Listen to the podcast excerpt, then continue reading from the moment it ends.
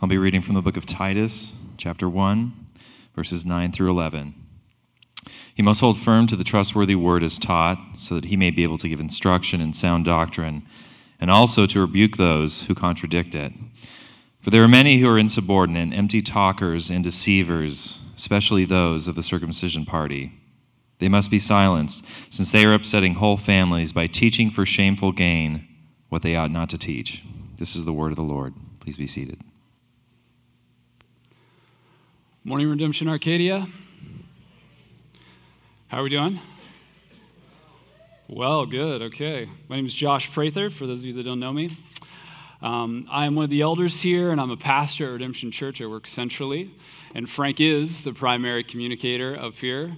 So if this is your first time, you usually will be hearing from him, but it's always a pleasure when I get to step up here and have some time teaching God's Word. So we've been going through a series on Titus, talking about sound doctrine and healthy leadership. And this reminds me of a story because I think it's what Paul is trying to do in the book of Titus and what I think is actually being accomplished with the church. And also, when we come to us today, what do we have to learn or what is Paul trying to communicate to us through the book of Titus? For those of you that don't know my story well, when I was in high school, I loved football. It was my primary sport. Put me on the football field, I'm usually not so relaxed. So, kind of like outside linebacker, fullback, put 30 pounds on me, and that was me playing football. Um, but every once in a while, you get your bell rung in football, and then they usually give you something called smelling salts. And what that is, is something to try to realign you, you know? So you get hit, you're like a little dizzy, smelling salts realign you, and that is what Paul is trying to do here. He's trying to realign us with sound doctrine. Here is what sound doctrine is. Here is what sound doctrine looks like, realigning the church. And it's not just dry sound doctrine, because usually when we talk about doctrine, we talk about theology, people think it's a list of rules. Oh, some more stuff I have to do, some more things I need to obey, give me a list. That's not the case, because we know from John 1 that the word, that is sound doctrine, sound doctrine became flesh and dwelt among us. So when we think of sound doctrine, we're not thinking of a list of rules. When we think of even qualifications for elder, we're not just thinking of a list of things to do. We're thinking about Jesus and saying, how do we align ourselves with the person and the work of Jesus, the embodiment of sound doctrine? And the church is supposed to align themselves with this sound doctrine so that they can be a reflection to the nation. We sit, we follow Jesus, align ourselves with sound doctrine that shapes us as a people. We turn, and it should shape the nation. So, Darrow Miller, a uh, thinker, theologian, I really appreciate, says that if you don't disciple the nation, the nation will disciple the church. If you don't disciple the nation, the nation will disciple the church. And I think about our nation now. We're in the midst of a presidential race. We have a lot of candidates that we're looking at. And I ask myself, okay, has the church discipled the nation in such a way that the primary leaders of our nation reflect the qualifications of elder? We said that before. Not everybody will be an elder in God's church, but everybody should aspire to the role of elder. Everybody should meet the qualifications of elder. So I think about our presidential candidates and say, are they self controlled? Are they above reproach? Are they upright?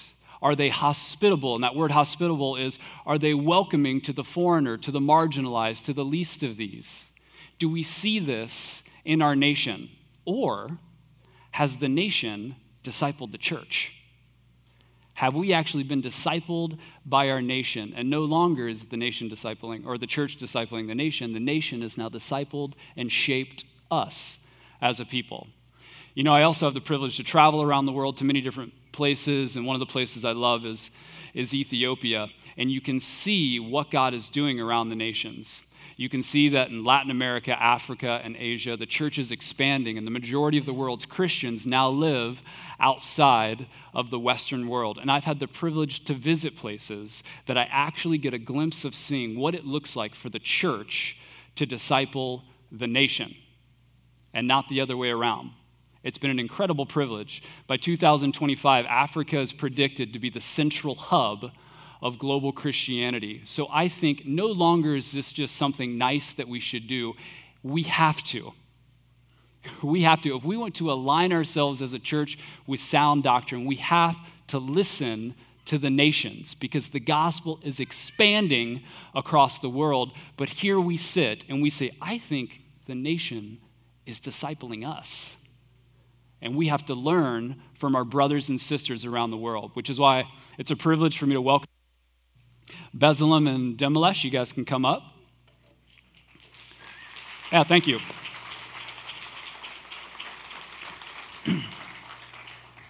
it's been a privilege for me to get to know these guys over the, the last few years, and I asked them to come and speak with us and share a little bit. What we're going to try to do is with this vision of Titus, what we're going to try to do is walk through and hear from them as we're thinking about sound doctrine and healthy leadership, sitting under the authority of Titus 1, and then saying, okay, what can we learn from the global church, and how can it help us become disciples of Jesus? So, if you guys would, please just take a moment and uh, introduce yourselves to everybody, please.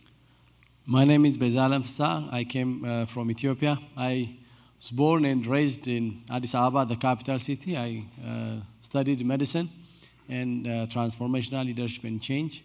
Uh, I became a Christian uh, just uh, when I graduated from high school as a result of a Reformation movement that was taking place in the Ethiopian Orthodox Church, a very traditional church, which I will be talking a bit later. And I'm married. I have two kids, eight years old and, and 10 years old. Thank you. My name is Demalash. I was born and raised uh, in Ethiopia, outside the capital city, Addis Ababa. I came uh, from the Orthodox background. That's very traditional in Ethiopia. And uh, I came to know the Lord at the age of 13 when I joined high school. Uh, for good reason of uh, life question. Uh, what about you know knowing truths and life after death because I lost my dad at the age of one, my sister at the age of four. So I, I, was, you know, wondering about the meaning of life. And God has really led my family to my relative to take me to the church. Then uh, through that process, I get to know the Lord as my Lord and Savior. However, uh, during that time, it was uh, Ethiopia was going through a communist system so during the persecution, uh, that was you know, a tough time to learn most of the things which I'm going to say later on. Uh, I graduated from uh, Addis Ababa University in economics, later master's in leadership and theology. Um, I'm married. I have two boys, 16 and 14. Thank you. That's great. So, thinking of sound doctrine, I think Bezalem has an incredible story about how he was raised in the Ethiopian Orthodox Church and now him and what God was doing around the nations to align people with hygienic, that's the word Frank has been using, for sound doctrine that's actually clean and pure, healthy doctrine. So, talk about your story a little bit and how you've seen God move and align you with sound doctrine. I grew up in, in, in an Orthodox believing family whereby you know uh, the Ethiopian Orthodox Church has been in that nation for over 1,600 uh, years. As you all know, gospel came to Ethiopia through the Ethiopian eunuch in, early, as early as 33, 34 AD and, and become a state or an official religion of the country in the fourth century, next to Armenia. Even it became, uh, before it became a national or, or a religion of the Roman Empire. But the Orthodox Church is very, very traditional church, you know, where uh, you have a lot of, you, you have a lot of um, salvation not through grace but through works. And you trust in mary trust in angels in so many ways. There are a number of uh, doctors. That's the church that, that i um, uh, my mom and my dad went in and that's the kind of family that i grew up. But i have never been exposed to what the scriptures tells and what the scriptures teach since i became a ninth grade student in high school by the time I became a ninth grade student in the high school, it was in 1991 uh, in your calendar. In your calendar, and that was a time when the communist government fell apart and uh, fell apart, and, and a new government came. And the school was closed for three months, And at that time, I heard that there is a Sunday school uh, that was open in the nearby Ethiopian Orthodox uh, local church. And I went there, I enrolled, and I started, you know, that was the first time I get exposed to what the scripture is and start reading scriptures, you know, studied in the Orthodox way and, and trained to the Orthodox way, preaching and in, high school and in the church and fasting and praying and doing good works so that I, got, I might get saved and, and doing all these things, you know. And, and, but down the road, three years later, you know, I, I start to become very skeptical of the doctrines and the practices of the Ethiopian Orthodox Church, the church that I am serving, you know, especially when it comes to salvation through work and salvation, not only through Christ, but also through Mary, through angels, in, in, in, in so many ways. So I start to question and critically, you know, question these things. Does salvation come through work? Does salvation is comes through uh, uh, not only through grace? Does salvation can we get can we be saved outside of you know the name of the Lord Jesus Christ? These are some of the questions that we wrestle after we you know read you know the scripture. But also we're you know uh, uh, studying the Word of God together in our neighborhoods and with other young guys of my age. Also, this was not only the this was not only a question of me, but also uh, a number of young guys in the high school, in the universities, throughout the country, costing and going through the same, the same kind of experience. God was really bringing a movement in, in the Ethiopian Orthodox Church, trying to bring and align the church in sound doctrine.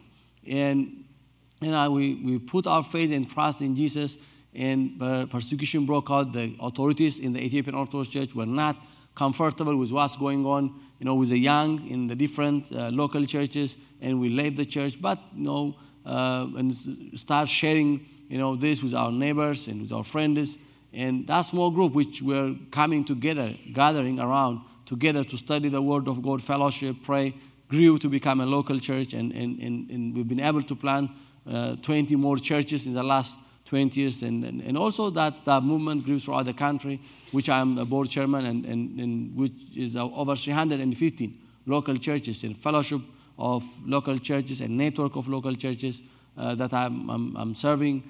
And in this movement that, that, was, that emerges uh, among the young, among the high school, among the uh, college students, have really shaken the church from its root. They have never had experienced such a movement in their whole history.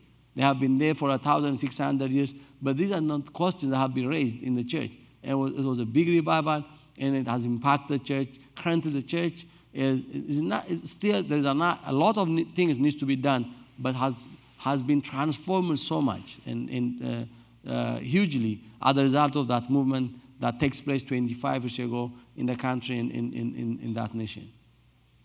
It's an amazing story. Um, just how young leaders, 18 years old, coming out of high school, um, are saved by God's grace and recognize that we're saved by faith alone, in Christ alone.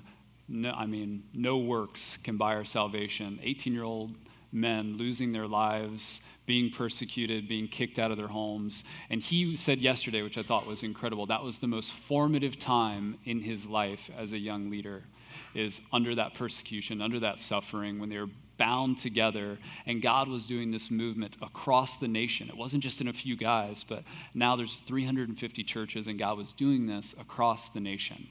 Dimalesh, I'd love for you to talk a little bit just on what you think is one of the greatest strengths of the Ethiopian church that we can, that we can learn from. As my brother Bezalel already mentioned, Ethiopian uh, evangelical church basically uh, is a persecuted church because the state church is the dominant church that pushed away the evangelicals and the missionaries not to be, you know, really the church to be planted in Ethiopia. So it was, you know, uh, the, from early fourth century up to the end of 19th century, uh, the missionaries are really not allowed to come to Ethiopia, especially during the king's uh, and the emperor's uh, regime. Uh, so the evangelicals are uh, persecuted. Then by 1970s, and uh, the new government came into power. That's a communist government that altogether closed down all churches. And uh, they put the leaders, the pastors, into jail, killed them, confiscated all the materials. So the church uh, now another time go into underground program. So those process, and as I mentioned earlier, as I introduced myself, I was born during such persecution time. And uh, in that environment, the evangelical church, despite their denominational differences, they were working together. God used those persecution time as a blessing, as a means to bring all them together, so that jointly, corporately praying, fervently praying, fasting, looking for God's guidance and the Spirit to move, uh, to uproot this uh, communist system and uh, uh, to reach out to the unreached people group. So those blessings where we, we got during that time and uh, paved the way uh, to, for the formation of Evangelical Church Fellowship of Ethiopia, which is a, a broader umbrella where 98% of all evangelical denominations across Pentecostal, uh, Baptist, Lutheran, uh, charismatic church are under one, this greater umbrella, working together. They have their own denominational, doctrinal uh, thing, but they come together as a Christian, as one uh, uh, kingdom uh, inherited people under the lordship of Jesus Christ. So they do a conference, a prayer time, reaching out to the rich people group, reaching to their community, serving their you know, uh, community, and uh, still corporately as a communal, uh, they out voice and uh, speak to the government. These are uh, the, the, greatest blessing which the Ethiopian Evangelical Church are really enjoying right now. And uh, for your information, I'm from Charismatic Lutheran Church if, if you know something like you know Lutheran charismatic. So we're closely working with him. Uh, really, uh, every evangelical church are working together, ministering, and uh, even exchange of ministers, choirs. That's a very common blessing we have in Ethiopia, really. That's great. You know, I've never seen unity in a church like that until I went to, to Ethiopia. I just want to say that statistic again. If you didn't hear that, 98% of the evangelical churches, from Lutheran to Pentecostal to Baptist, unify together under one umbrella for the sake of the gospel and under the lordship of Jesus Christ, holding to the doctrine that they think matters as local churches, but saying, what can we unify together on for the sake of Jesus here in this nation? And it was born out of persecution and suffering, where he said, man, we really need one another and we have to be bound together. I think it's incredible what would you say is one of the challenges? And the reason I'm going to ask him this is because we want to be globally minded Christians that can pray for our global neighbors. So, and thinking about Ethiopia, what are some of the challenges and how could we pray? Yeah, now, you know, those uh, persecution time has gone. Now we are experiencing for the first time in evangelical uh, church history in Ethiopia uh, freedom uh, of worship so those uh, denomination and you know uh, people are now going back to their cage, now building their own building. You know the, the strength we had is really wearing down, and uh, that is one of the great challenge we have because that was our beauty, our strength, which the Lord has blessed us in different ways. Uh, but now that's know, one of the areas we're really challenged. And the second part is as independent churches are coming up uh, because of this freedom, uh, in some instance, we agree, you know, church has to keep, you know, growing and break out in, in some cases. But they're bringing in uh, some of uh, the doctrines that doesn't align itself with what we're really reading from the book of Titus. So instead of focusing on Christ Jesus, on his work alone, uh, people are now moving away for you know looking for some spiritual uh, things and getting you know healing, you know health issue, wealth issue. So uh, the focus is now shifting. So that's an area where we need uh, your prayer. That's good. Just recap that for the sake of our prayers. We'd be a prayerful people. That the challenges right now is that unity, because there's more freedom they're not as bound together and they're starting to see it unravel a bit. So, something we can pray for. And then also, they're starting to see churches that are starting to spring up that are not aligning themselves with sound doctrine and, in particular, the cross of Jesus Christ? How are they aligning themselves with Jesus and moving towards Him? Beslem, I think your church has done some incredible things. This word hospitality, when we're talking about an elder, to just tie this into the book of Titus, an elder is to be hospitable, welcoming of the least of these to foreigners. It's not speaking just of Christians, but those outside of the church. How are we being a welcoming community? It's what we should all strive to do. That's what an elder should be. And I think your church has done a phenomenal job at that. So why don't you just talk a little bit? And then I believe we have some pictures that we can put up just as he's talking that you can get a, an image of what's, what's been done and what's happening. Go ahead. Thank you.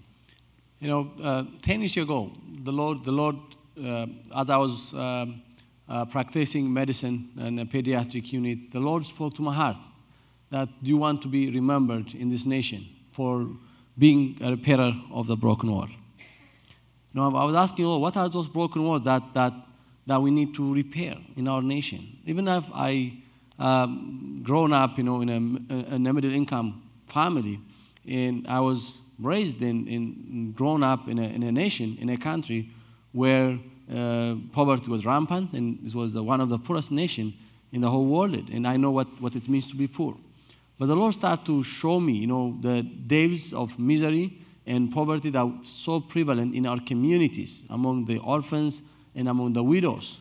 So uh, um, that, that really, you know, touched my heart. Especially the Lord led me to the uh, verse, you know, in Isaiah 58, where the prophet Isaiah was rebuking and, and speaking loud and, and rebuking the nation of Israel for not being sensitive to the needs of their community. They were not feeding the hungry, they were not clothing the neck, they were not welcoming the wanderers, and they were not sharing the resources with the poor. And, uh, but they were spiritual, they were praying, they were fasting, they were seeking the Lord and God's judgment and God's blessings, but they, they were not seeing all the fruits of their their, their labor and they were asking God, Why are you not blessing us? Why are you not hearing our voices? Why are you not hearing our praise? And the Lord spoke, Is that the fasting and the prayer that I want? I want you to untie and do something against the injustices that's been made in your community. Go out and, and you know, take care of the needy and clothe the naked and feed the poor. And that was the words that comes to my mind and my heart. So strong. I was crying, I was burdened, and, and I went back to church and then start sharing this with the elders of the church and, and, and start to go and look in the needs of the community. As I was visiting the community, the widows and the orphans, the depths of misery, the depths of poverty that I saw, you know, was so huge to a point where I said, I know what it means to be poor. I know, you know, I'm, you may be very close to the poor, and you may not know what poverty is.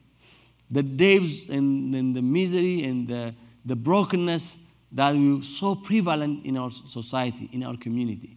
Then we start, you know, sharing this vision with the church and start sponsoring, you know, orphan kids and, and widows, help them with their education, provide them with uh, food, provide them with uh, school uniforms and, and exercise books, help them with their education through tutorial programs and, and help them, you know, clean them and have a beauty day and help them with their medical expenses. And in many ways, we start to partner and work with an orphan kid that lives in the community and, and, and start visiting widows and provide them with food and provide them with resources so they can cope up with, you know, they, the situation as they were living was so, was so, uh, you know, heartbreaking, you know, living in homes where there is uh, no doors, you know, where there is, or the roofs are, are porous and in times of rain, you know, they cannot, they will not shelter them, so we start, you know, renovating their houses and, and, and trying to at least to bring some, some sort of dignity to them, you know.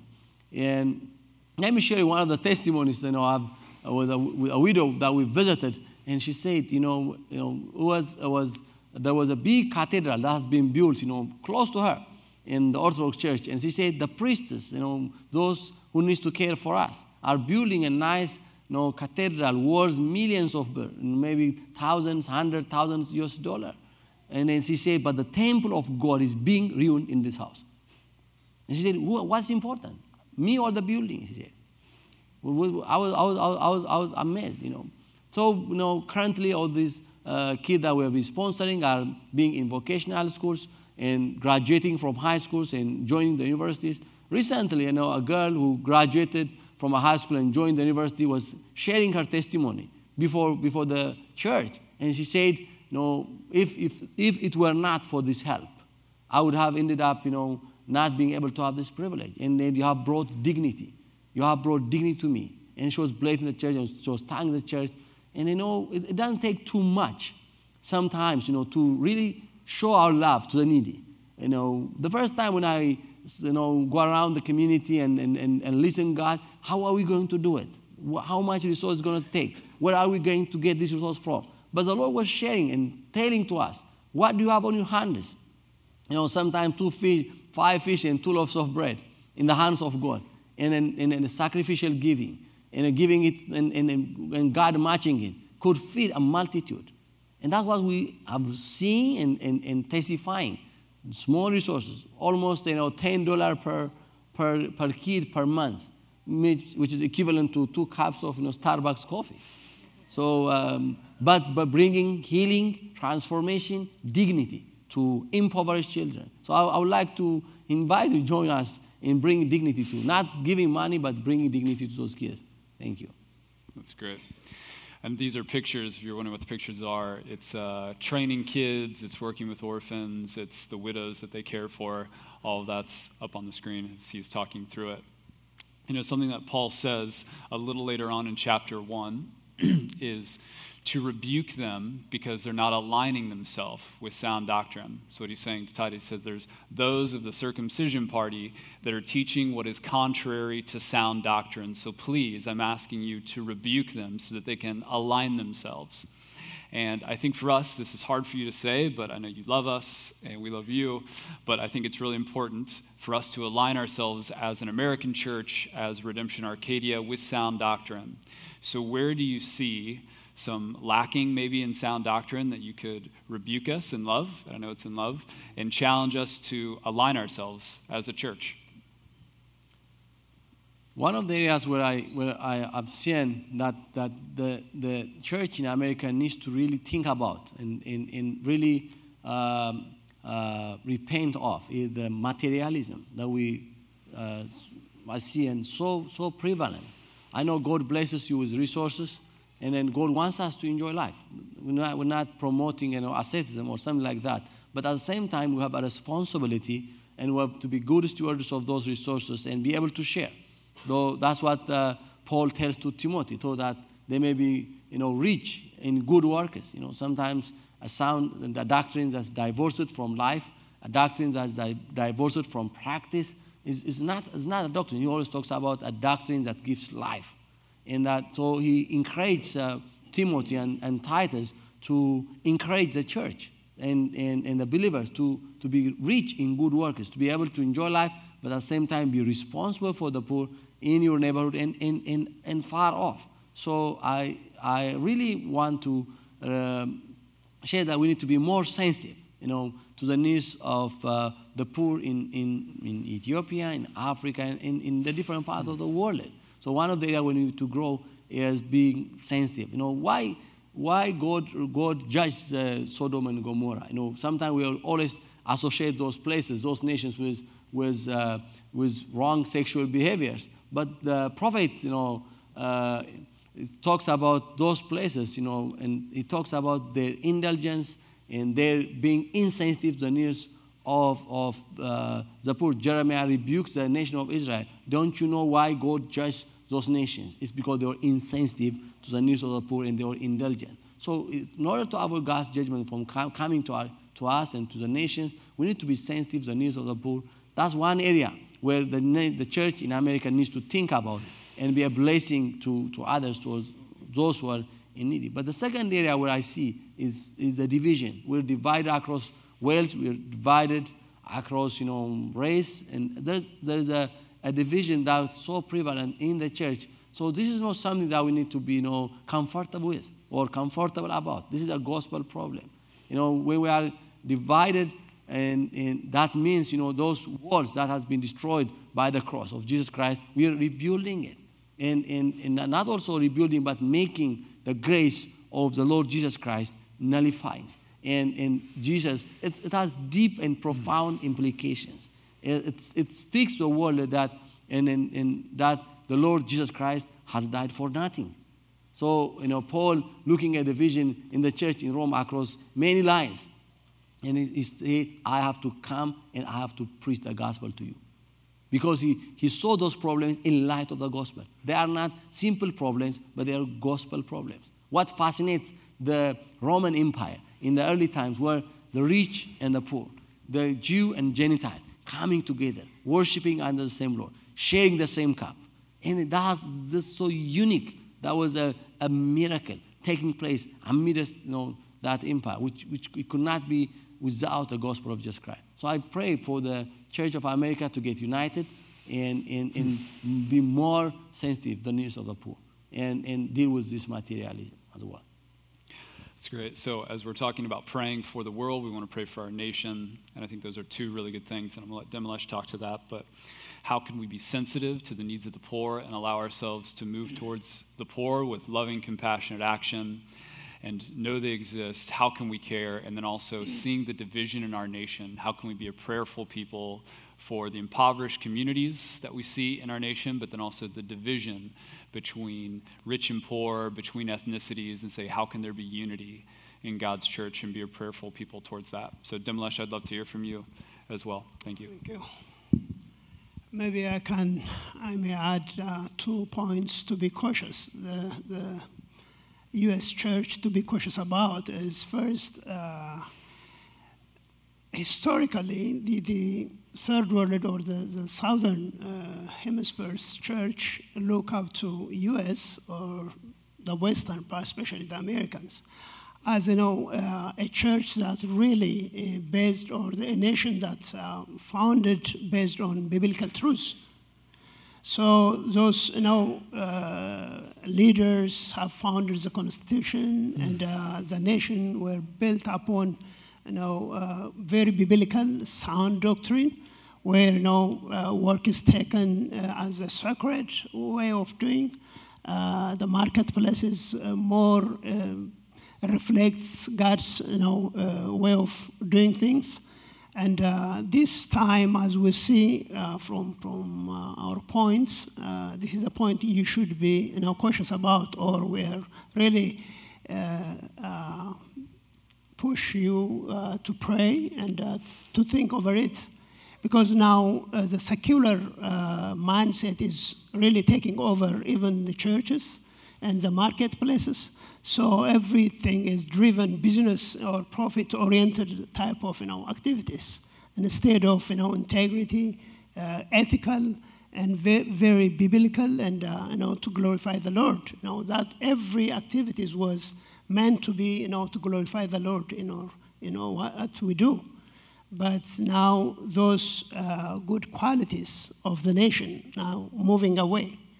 So you can see in every areas of you know, the activities you have. And uh, this is the, the, the, main point in which really the, the, southern or the developing nations are now no more trusting, know, Americans are moving out. So you have to you know, pray and carefully work on it because once you lost, you lost forever. It's hard to bring it back because you know the devil is working hard. You know, he has every you know weapons you know to fight so that to move the nation away from the Lord, from the biblical truths. So this is one of the major points um, I want to say. The second part is about family life. You know, the nation is built, you know, good, to get a good nation, you have to have a good family. So if the family is breaking down, you can imagine what's going on to the nation. Uh, know, children bringing up in broken families, divorces. If we see the statistics going on, like in U.S., you know, the, the rate in the church, the, the rate of the divorce in the church uh, is somehow similar to the uh, secular world, those who are outside the church. So that shows how we are moving. Make sure, you know, if the family is not well established, well taken care, the nation will not be well, not well taken care. So uh, these are the major two uh, areas to value life, to take care of your nation. Uh, you know, you are enjoying the material, the spiritual well-being, but this not will, this will not might not be continued unless you preserve it, pray it, and think over it and work, uh, especially the church, intentionally working on their use on areas of uh, uh, these two major value areas. Thank you. That's great. You know, we say all of life is all for Jesus at the church, and what we mean by that is that Christianity is meant to be a public faith meaning that the gospel and the lordship of Jesus should influence every aspect of life. It should in, impact family, it should impact work, it should impact every relationship, it, it should impact our hearts. All of life is all for Jesus. But what he's saying is now we're seeing in the global church that America has made Christianity a privatized, otherworldly religion that only thinks Christianity is about going to heaven when you die and has pretty much starting or has given over culture, given over the marketplace, given over education, given over family to the world.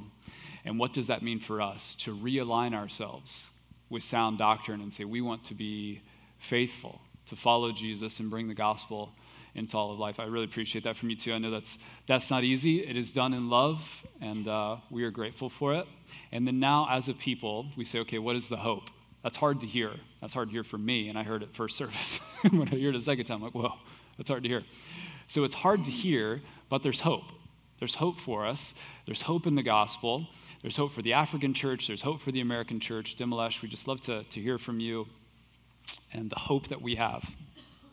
Thank you even though we're talking about this broken world issue, the challenge we have as a Christian from the West or from the, the South, uh, we share uh, the same Lord, we share the same kingdom. So the Lord is coming back, coming soon, and uh, we have that great hope.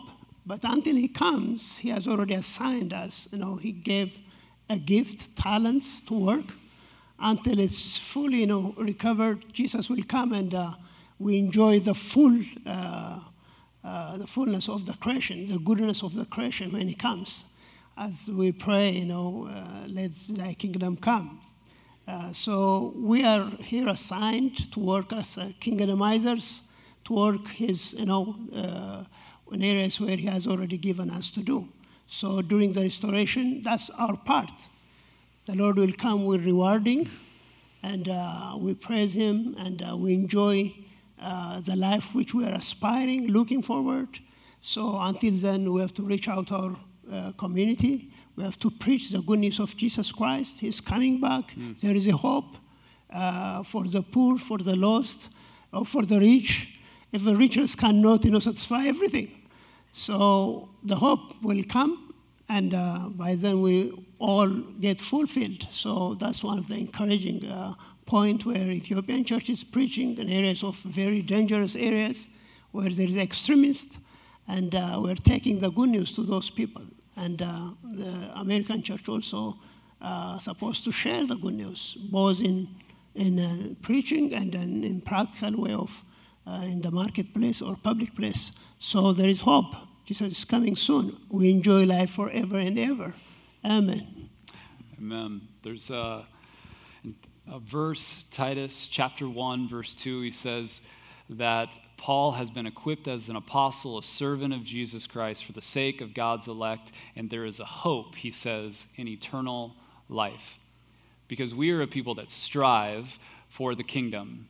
God, we pray, may your kingdom come, may your will be done on earth as it is in heaven today.